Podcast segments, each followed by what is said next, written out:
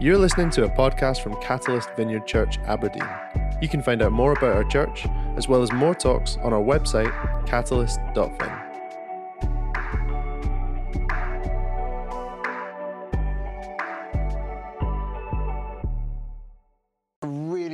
fantastic to be with you this morning, especially uh, I think a whole bunch of our sites are joining us this morning too. So a special hello to you in Laurencekirk and also Stonehaven and also Ellon and also Peterhead. I'm so sorry that you have to see my face on a big screen. That's enough to make anyone feel nauseous on a Sunday morning. But I do love the fact that uh, we're able to join together hundreds of us across the northeast of Scotland. I think it's about 65 or 70 miles apart, and that is awesome. And so we're one church, one family, under God's word together, and that's brilliant. So uh, we are, uh, we have been journeying through the book of Acts for about a year. We've arrived at Acts chapter 17. So if you've got your Bible with you, either in the original book version or some kind of digital device, now's the moment to find that. And uh, we're going to be in in Acts chapter 17 and also 1 Thessalonians chapter 1. So if you've got a book version, you'll need two two fingers to find it or, or, to hold the places. And let me just kind of summarize, because we've been in it a year, let me just summarize the journey so far. And let me do that by telling this story. There were two Japanese men. Their names were Yoshio Yamakawa and Suzuki Nikochi. I wonder whether those names mean anything to you. This is a news story from 2005, so you'd have to have a pretty good memory. Uh, they had been soldiers in the Japanese army during the Second Second World War. And uh, during the Second World War, they were given instructions like go to this island just off the Philippines and, and guard it and, and hold that territory for Japan. 60 years later, they were still there. Everybody forgot to tell them that the war had finished. And so there they were observing strict military discipline uh, and just continuing to follow the orders that they'd been given more than 60 years before. And here them being discovered 2005, both in their late 80s. Um, actually, they weren't the only ones. There were other people too. So there was also Shoei, oh, my, forgive my pronunciation here, Shoiki Yokoi, uh, who was found, he was still, in 1972, he was discovered just guarding a particular jungle in Guam, and also Hiru Onodada, who was found in Indonesia in 1974. And I was just thinking about these stories this week, and what I was thinking was, that's the story that people believe out there about the church like this diminishing group of eccentrics, still following the orders of a long dead king, um, still uh, kind of living a life that was completely irrelevant to everyone else, uh, and, and uh, uh just nobody told them that they weren't needed anymore. You know, it seems to me that the story that's told about who we are as the church out there in the world is like, well, bless them bless them. Nobody told them they weren't needed anymore. You know, it's fine for them to feed the poor. Like, you know, we we have a cost of living crisis right now, and, and lots of people are kind of being caught under the wheels of that bus. And so, bless them. If the church wants to feed people, that's great. But please don't ever tell us what you believe because we're not interested. And if I'm honest, and this is probably a deeply inappropriate thing for a pastor to admit, if I'm honest, I can feel that story infiltrating my own heart, almost shaping my own expectations of how the gospel works in our society. I can feel, um, I can feel myself turning in on myself. I can feel my tongue being silenced. I can feel myself saying other people's no's for them. It's almost as if the gospel doesn't work in the way that it used to. And of course, that is absolute nonsense. You know, the truth is, statistically, the Christian church has never grown faster than it is right now. In 1910, there were 600 million Christians on the face of the earth. And now in 2010, uh, there were 2.3 billion Christians on the face of the earth. It's astonishing the way that the church is growing all over the world. But in the Western world, that story is not the case. I wonder where I am on my notes. Um, the truth is that the church exploded with life from the city of Jerusalem in Acts chapter 2. Uh, and, and from that moment, you know, literally billions of people have come to know Jesus as a result. Uh, and it will continue to grow until the earth is filled with the knowledge of the glory of God as the waters cover the sea. And that's why it's so very important that our hearts are shaped not by the story that's told out there of who we are, but the story that's told in these pages. And I think that's what's been happening. As we've been journeying through the book of Acts over the last year or so, I think the Lord is teaching us a different story. He's telling us about a different kind of church from the one that is told out there. And, and what we're seeing is a church that is exploding with life. And in fact, what happens is uh, Luke, who wrote the book of Acts, in Acts chapter 1, he lays out his plan about how it all works. So in Acts chapter 1, Jesus says to the church, he says, uh, Jesus says, uh, you'll receive power when the Holy Spirit comes on you, and you're, you're going to be my witnesses. You're going to take the gospel to all Jerusalem, and then all Judea, and then Samaria, and then to the ends of the earth. And what we then see is, and what we've been seeing is that that's exactly what's been happening. So the church grows from Jerusalem, and then it goes to Judea, and then all Samaria, and, and then it's now going from nation to nation as people are surrendering their lives to Jesus. It's the fulfillment of that promise that Jesus said, You're going to receive power, and that call, you're going to make disciples of every nation, and you're going to baptize them, and you're going to teach them the teachings of Jesus, and you're going to introduce them to the way of Jesus. And it seems to me that it's no accident that, that as a church, post COVID, you know, we've had this global reset moment. It's almost as if uh, God said, you, you, know, like, let's turn the world off and turn it back on again. There's this huge opportunity for the church in this moment. And it's almost as if in this moment, um, we have a decision to make as a church. What kind of church are we going to be? and, and, and what are going to be our priorities. And the truth is that there are so many things that we don't know. There are so many uh, unanswered questions about, about what our church will look like in the days and weeks and months and years to come. But one thing we do know is that we must be a church that communicates the good news of Jesus to as many people as possible. We must be the kind of church that we see here, that is committed to going from Jerusalem to all Judea and Samaria and to the ends of the earth with the good news of Jesus. You know, there was. Uh, uh, I'm sorry, my, uh, my notes are just a bit of a mess this morning. Anyway, so anyway, that, all, all, of that brings us to Acts chapter 17 and 1 Thessalonians chapter 1. And what we're going to learn is we're going to learn from Paul's visit to Thessalonica, we're going to learn uh, how does he communicate the good news of Jesus? Like, how do you do that? How do you tell people about Jesus? And we're going to learn from Acts chapter 17, first of all, and then 1 Thessalonians chapter 1. So, uh, Acts chapter 17, verse 1 says this when Paul and his companions had passed through Amphipolis and Apollonia, they came to Thessalonica, where there was a Jewish synagogue.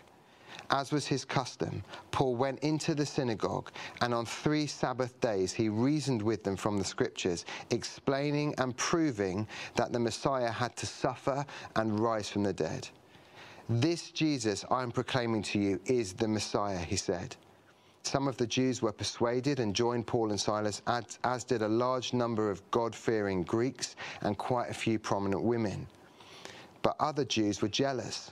So they rounded up some bad characters from the marketplace, formed a mob, and started a riot in the city. They rushed to Jason's house in search of Paul and Silas in order to bring them out to the crowd.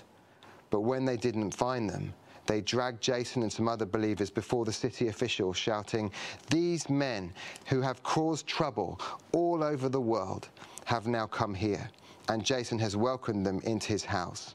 They're all defying Caesar's decree, saying that there is another king, one called Jesus. When they heard this, the crowd and the city officials were thrown into turmoil. Then they made Jason and the others post bond and let them go. As soon as it was night, the believers sent Paul and Silas away to Berea. On arriving there, they went to the Jewish synagogue. And that's the first part of the scriptures that we're going to read. Now, interestingly, that's Luke's account of what happened when Paul went to Thessalonica. But we also have Paul's own account because a few months after he'd visited Thessalonica, he uh, was in another place, probably Corinth, and he wrote a letter to the Thessalonians, to the church that he'd uh, planted. And uh, actually, scholars think it was the very first letter that he'd ever written. And so we've got his account of what happened when he visited them. Verse 4 of 1 Thessalonians chapter 1. For we know, brothers and sisters, loved by God, that he has chosen you, because our gospel came to you not simply with words, but also with power, with the Holy Spirit, and with deep conviction.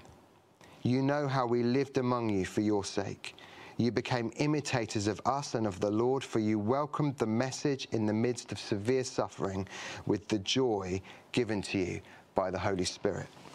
And those are our scriptures for today.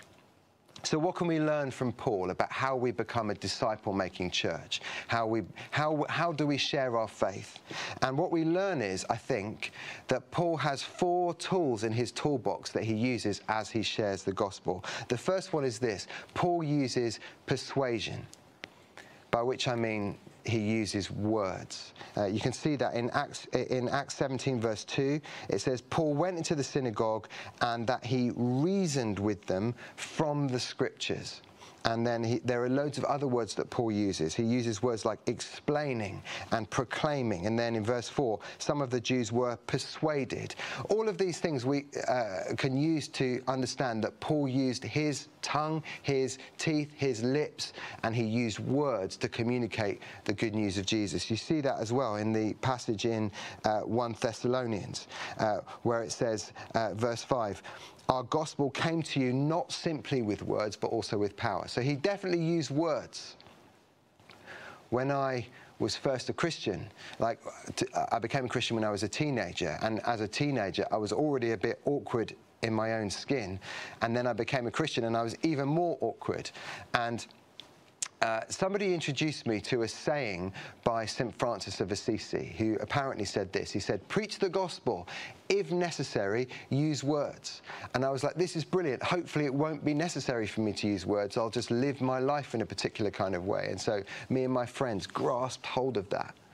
And so we would do things like I said a few weeks ago, like we, we all went out and we bought Christian t shirts so that people would just be able to see what we were wearing and become Christians or something like that. And then, and then um, uh, we, we would go out into the high street, Kingston High Street. I promise I'm not making this up. And we all went out, we bought white gloves, and we did miming for Jesus unbelievable and to, to, think of it. And, and, also, I was part of this prayer group. It was called Prayer for Revival. And in a sense, what we're really praying for is that God would do our evangelism for us. Like, hopefully, He'll come, He'll walk the land, and people will surrender their lives to Jesus.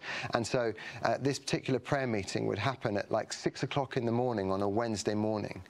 And, and I used to set my alarm uh, and, you know, set all kinds of alarms all over my bedroom so that I'd wake up and I, and would always sleep through all of the alarms. And so what I did on more than one occasion was I stayed up all night just so that I wouldn't miss the prayer meeting. Anyway, so my youth leader takes me to one side. He says, I can't help noticing a pattern in the way that you're trying to share your faith. You're trying to do anything that doesn't involve words. And yet, Paul says, My gospel came to you with words. It's impossible to communicate the good news of Jesus without words of explanation, words of introduction, words of persuasion. And they're the words that our neighbours and our work colleagues and our friends and family, they're the words that they're waiting for. Interestingly, there was a survey done uh, by the Evangelical Alliance earlier on this year, and they surveyed 4,000 adults who uh, didn't have a faith. And uh, there were a whole bunch of statistics that came out of it, but there were two statistics that I found absolutely fascinating.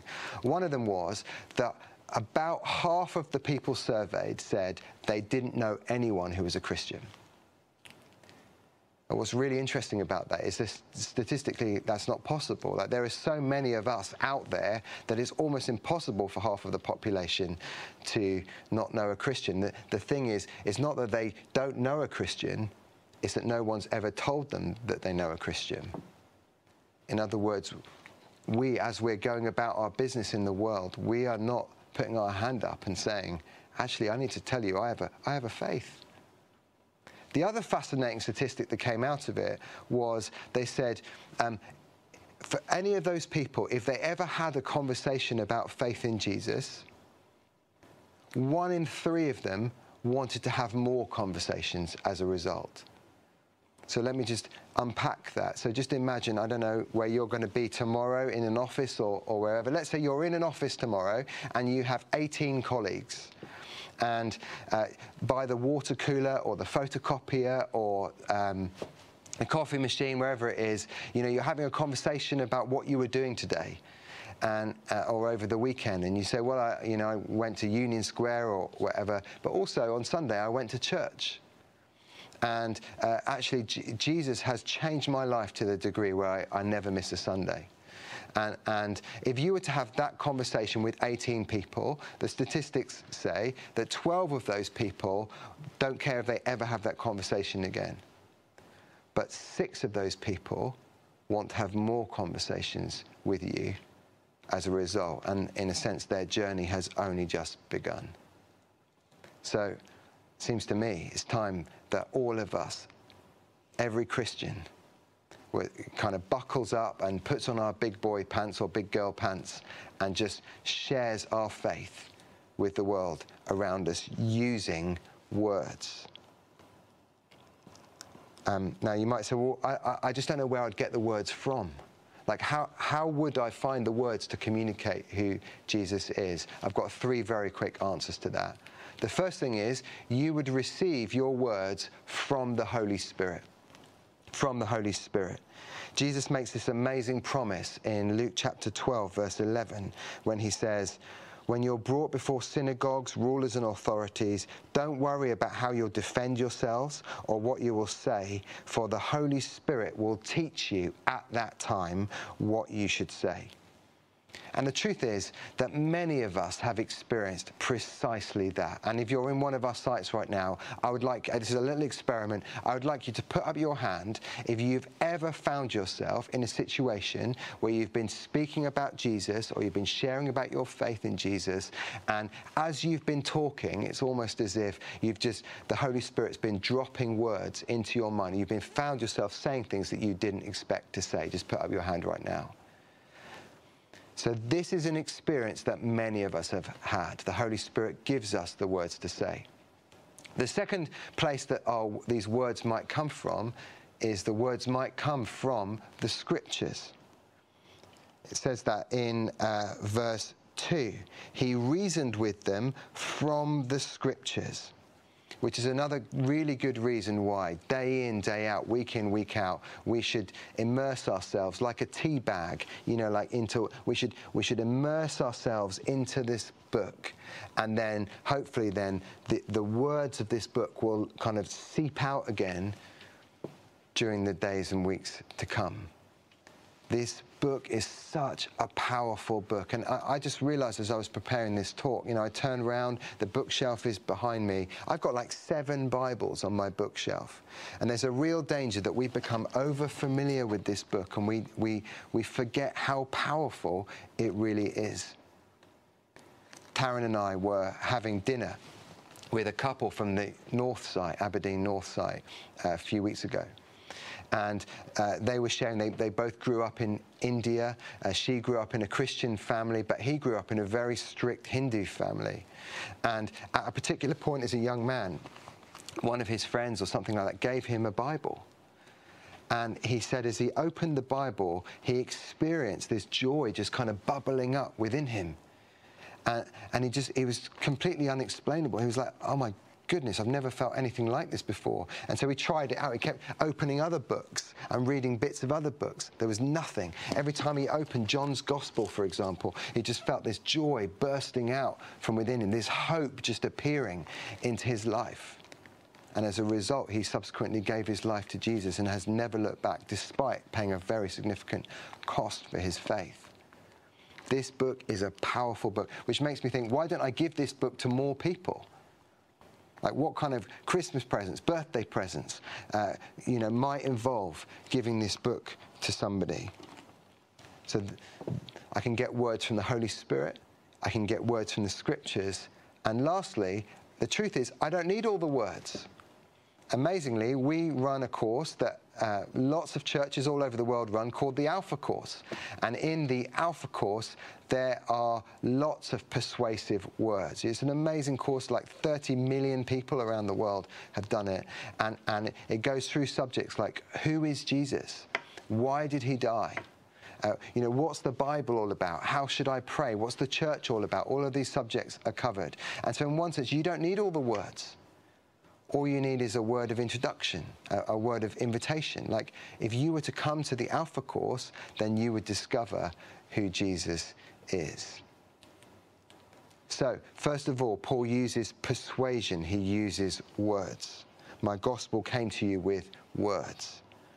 The second tool that Paul uses is he uses the power that is available to him from God my gospel, our gospel came to you, says Paul in 1 Thessalonians 5, 1 verse 5. Our gospel came to you not simply with words, but also with power. And what kind of power is he speaking about there? Now, this is part of Paul's method. It's how he goes about communicating the, good news of Jesus. Um, and so he talks about his method in a whole bunch of places. This is the first time, because it's the first letter that he wrote but actually talks about it over and over again and he, he elaborates on what this word power is all about. So 1 corinthians chapter 2 verse 4 he says my message and my preaching were not with wise and persuasive words but with a demonstration of the spirit's power. So we're learning this power is the holy is the it's power from god. It's the holy spirit's power. And we're learning that in this moment as he's sharing the gospel he's demonstrating the Spirit's power. what does that mean? What does it mean to demonstrate God's power? Well, again, in Romans 15, when he's talking about how he shares his faith, in verse 18, it says um, he's doing that by the power of signs and wonders through the power of the Spirit of God. So, in other words, he is as he's sharing who Jesus is and what Jesus has done, at the same time as that, he is praying for people and demonstrating the power of God. And people are being healed and that it serves as an endorsement of his message. And you can see him doing exactly that earlier on in Acts. In Acts 14, verse 3, it says, So Paul and Barnabas sent, spent considerable time there, speaking boldly for the Lord, who confirmed the message of his grace by enabling them to perform signs and wonders. And so, in other words, maybe tomorrow or Wednesday or Friday, maybe tonight, when you're standing beside the water cooler or the coffee machine or the photocopier, and somebody says, Oh, I really hurt my leg in the gym, like I think I've pulled a ligament or something like that, or, or someone says, oh, I just went over on my ankle when I was putting the bins out, maybe our response could be, hey, can I pray for you? Because it might just be that God wants to do something in your physical body and in your life right now. And then that serves as an opportunity to share the good news of Jesus. Know, Jesus made a promise. He said, You're going to receive power when the Holy Spirit comes on you, and you'll be my witnesses, in a sense, with that power. And that is not a hollow promise. I was just hearing in the staff meeting last week there was a, an amazing story. There's somebody in our church, and they came into contact with a lady um, and her son. And the lady was explaining, she said, you know, my son has a, a, really severe issue with his eyes. We're very worried about it. Uh, and, and uh, you know, all kinds of experts are involved. And this person in our church, they just said, well, why don't I pray for you and pray for your son? The following week, when they met up together, um, just almost casually into conversation, this lady said, "Oh, it's pretty amazing what happened. We took my son to an, uh, one of his appointments this week, and as they examined his eyes, the, the specialist said." It's really strange, but there's been a dramatic improvement in your son's eyes. So much so that as a result, um, his prescription now is way too strong, and we need to really pull back on that prescription. It's astonishing, but that is what God does. As we share the good news of Jesus, there is power available to us. And it turns out that that lady is now visiting our church and wondering, like, where did this power come from? The third tool that, in a sense, Paul has in his toolbox is the presence of God. Again, he, says, Our gospel came to you not simply with words, but also with power, with the Holy Spirit, and with deep conviction. I think Taryn shared this story a few weeks ago, but I'm still absolutely stunned by it, and I'd love to share the story from my perspective. We were invited to speak at the uh, leaders conference for the vineyard churches in uh, the Nordic countries. So that's like Norway, Denmark, Sweden, and Finland. And it was a really brilliant time together. And, and one of the sessions we shared, Taryn was speaking about the Holy Spirit and the power of God. And then fast forward to the last night of the conference, you know, eh, people were like hoovering at the end and, and you know, the, the room was emptying out. And, and one of the guys, one of the pastors said, oh, why don't you guys come to the bar with, with me. We'll, we'll, go and get a drink. And I was like, yes, why don't we do that? We should definitely do that. And so I've got my coat on. I'm standing beside the door. I look back. I'm looking for Taryn. Of course. Where is she? She's, she's praying with someone. Is typical. And so we, you know, I'm waiting for her for absolutely ages. You know, they're turning the lights off. That you know, someone's kind of jangling, jangling keys, and, and still this, the, Taryn's praying with these two guys. One of them is a pastor, and one of them is this other guy. I've never seen him before. Uh, and from my perspective, absolutely nothing is happening. You know, they're, but they're all just standing there completely still. There's no great fireworks. nothing dramatic seems to be happening. And so I'm just going to Taryn like, drink, you know, drink and come on, let's, let's go. And she's like, just wait a minute, wait a minute. Eventually she comes over after about an hour and she said, It's absolutely amazing what's just happened. She said, This pastor was staying in a, in a particular hotel and, and he met this guy who's a Muslim. And uh, as they were discussing faith, he said, Do you have a faith? Do you believe in anything? This guy said, No, I don't believe in anything. I mean, if anything, I believe in karma, but really I believe in nothing. And this guy said, He said, Well, I'm at this conference this weekend, and, I, and this lady's been speaking, and she's been speaking about the presence of God. Would you like to experience the presence of God? And he says, Yeah, of course, why not? And so they came along, and, and so this guy said to Taryn, he said, Oh, you know, let me introduce whatever his name is. Um, I've told him that you'll pray for him and he'll experience the presence of God. She's like, Oh, great, thanks very much. So they pray, they invite the Holy Spirit to come. It's really funny because he had his phone in his hand the whole time. I was thinking, what's the deal with that? But supposedly he said, well, what do I do? She said, well, put out your hands in front of you. And he just happened to have his phone in his hand. And so his phone was there in his hand for an hour. And as they're praying, um, she said, this guy had a dramatic, personal revelation of Jesus. Jesus came to him in a vision and uh, he, he introduced himself. And then this guy has this vision of Jesus reaching into his heart and pulling out all of this black stuff out of his heart. And then they walk through different moments in his life, and Jesus is showing him what, like, this is where I was in this situation. And he has this, and, and eventually, Taryn and, and this pastor say, Would you like to give your life to Jesus? And he's like, Yes, I would. And so they lead him in a commitment prayer to Jesus. And, and this guy continues to meet with with the pastor on Zoom regularly and, and other members of his family, I think his girlfriend also joining on the course. An astonishing thing. I came to you, our gospel came to you, not simply with words, but with power, with the Holy Spirit, and with deep conviction. Our friend Steve Nicholson, who was uh, uh, over visiting with us, what would it be, a few months ago now, he, he was leading, pastoring his church for 45 years. And I heard him ask recently, hey, listen, you know, what do you think is the most fruitful form of evangelism? Like, what is the best way for us to share our faith? And he didn't even blink. He just said immediately, what you need to do is invite your friends to church and, and give them an encounter with the Holy Spirit. You know, the truth is that, that so many of us have seen that happen over and over and over again. You know, people come into our church in one of the sites, and as we worship together, they just break down, you know, and they're just weeping.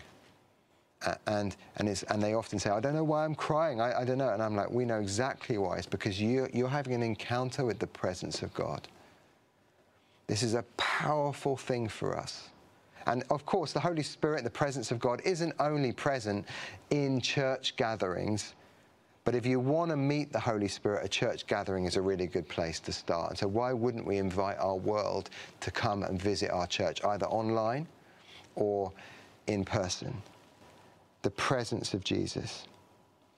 And the last thing, Paul's last, uh, the last tool in his toolbox is persistence in Thessalonica, you know, Paul arrives in Thessalonica, and where does he go? Where does he go? Verse 2 As was his custom, Paul went into the synagogue, and on three Sabbath days he reasoned with them.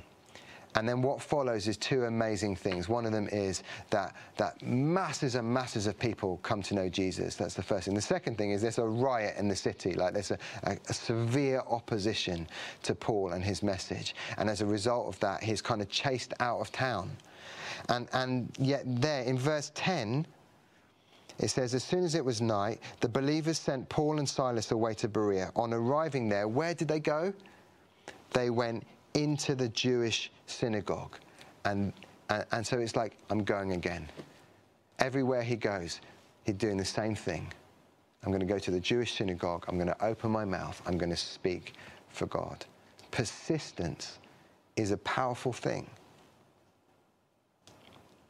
If we want a life of fruitfulness, if we want to meet people in eternity who we have personally led to Jesus, then we need to not give up on anyone.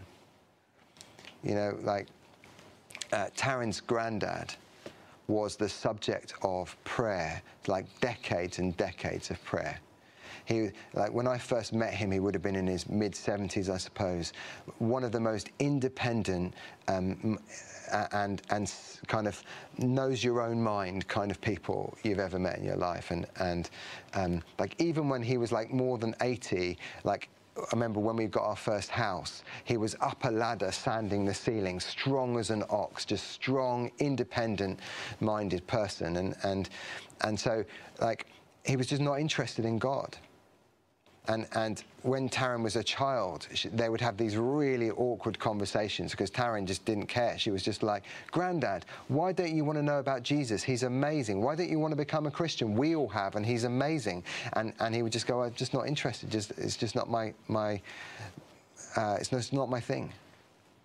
And uh, it, it wasn't until he was 87 when he was just having a conversation with Taryn's mum, and he just happened to throw into conversation, "Oh, I've been having uh, a few words with the man upstairs," and uh, she said, "Well, that's really amazing. Would you like to become a Christian? Would you like to surrender your life to Jesus?" And he said, "Do you know what? I think I would." And so, aged 87 he committed his heart to God. And less than a year later, I had the privilege of taking his funeral.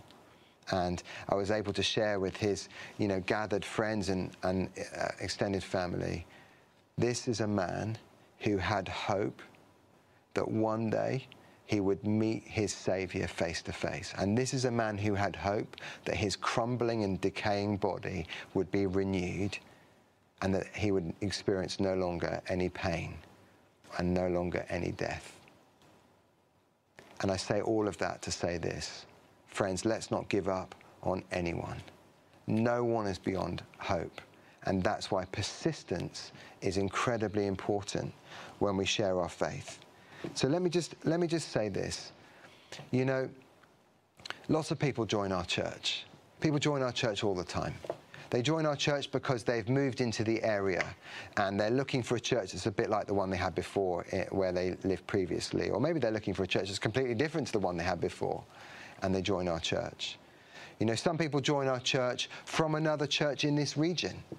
And, and, you know, for whatever reason, it was the right thing to move to a new church, or maybe it was the wrong thing.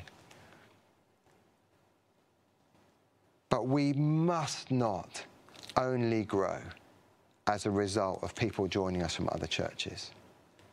Post COVID, if there's one thing we know, it's this. We've got to be the kind of church that shares our faith, that introduces people to Jesus, that baptizes them, that tells them, shares with them the teachings of Jesus, and introduces them to the way of Jesus. That's the kind of church that we must be. And as we do that, we have these four tools persuasion, the power of God, the presence of God, and persistence. Let's pray together. And Lord, we are so conscious that, that the world is increasingly hostile to the message of Jesus, especially in the Western world. And yet we choose to not give in and not give up. We choose to step out of our comfort zone and to be people who speak up for Jesus wherever we are. And so we pray that you would give us more of your Spirit. Come, Holy Spirit. Fill us with your presence, fill us with your power. Make us courageous. We need you, God. And even as we're standing here,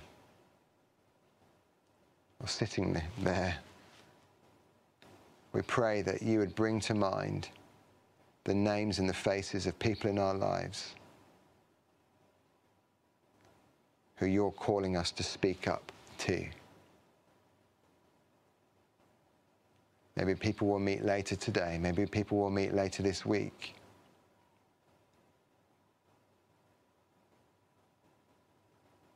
Lord Jesus, would you give us an opportunity to speak to them? And would you give us the words to say? And would the words be um, endorsed by the presence and power of your Spirit? Amen. Amen.